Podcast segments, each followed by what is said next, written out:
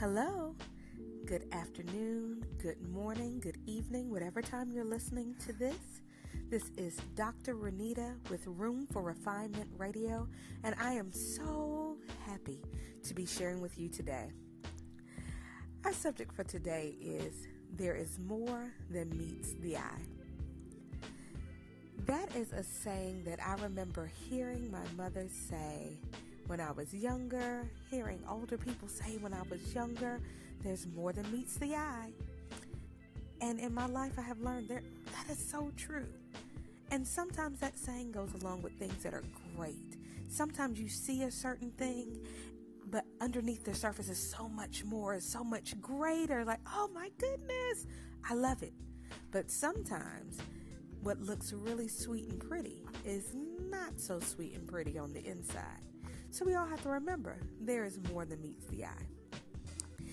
Now, that idea can apply to our life and leadership, um, both in our general lives as well as if you're leading an organization or group. The first thing we need to remember when we're thinking about things being more than meets the eye is that we need to kind of be proud of ourselves for caring enough to vet those things in the first place. Like when you're bringing someone into your life or into your workplace, a lot of times we hear about them. We read about them. If you're at work, you're getting a resume. If you are maybe getting a new acquaintance or a new friend, you kind of get their life resume from people around them. And you vet those people before you let them in. That is so awesome.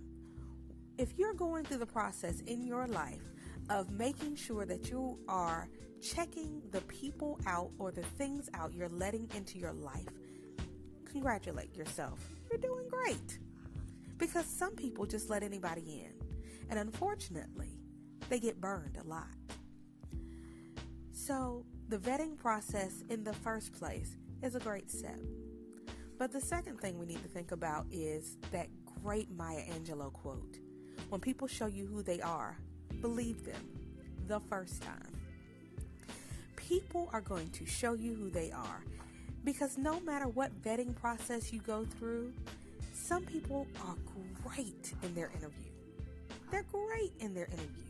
I used to tell people at my school is that if you are who you said you are at your interview, or if you are who you presented to me at your interview, you're going to do great here. If you're not, we may have an issue. So, if they are who they say they are at their interview, be their interview a cup of coffee out. Maybe you just met them for the first time.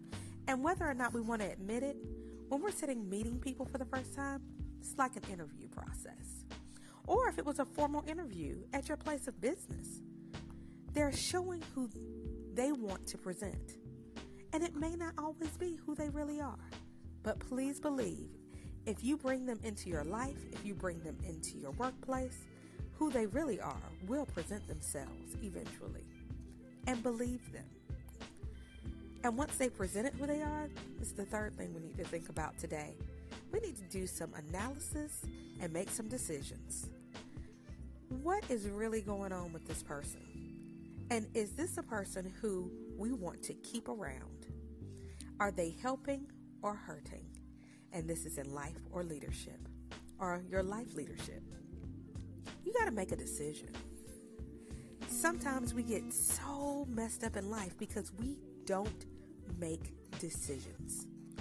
And unfortunately, you can't keep going through life like that. You will get tossed, turned, tattered, hurt, beat up, inside and out, if you can't make some decisions. So, once those people show you who they are, you decide do you need to stay or do you need to go? But remember, no matter what, there is always more than meets the eye. I hope you enjoyed this message.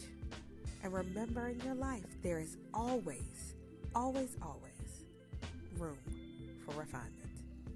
Have a great day.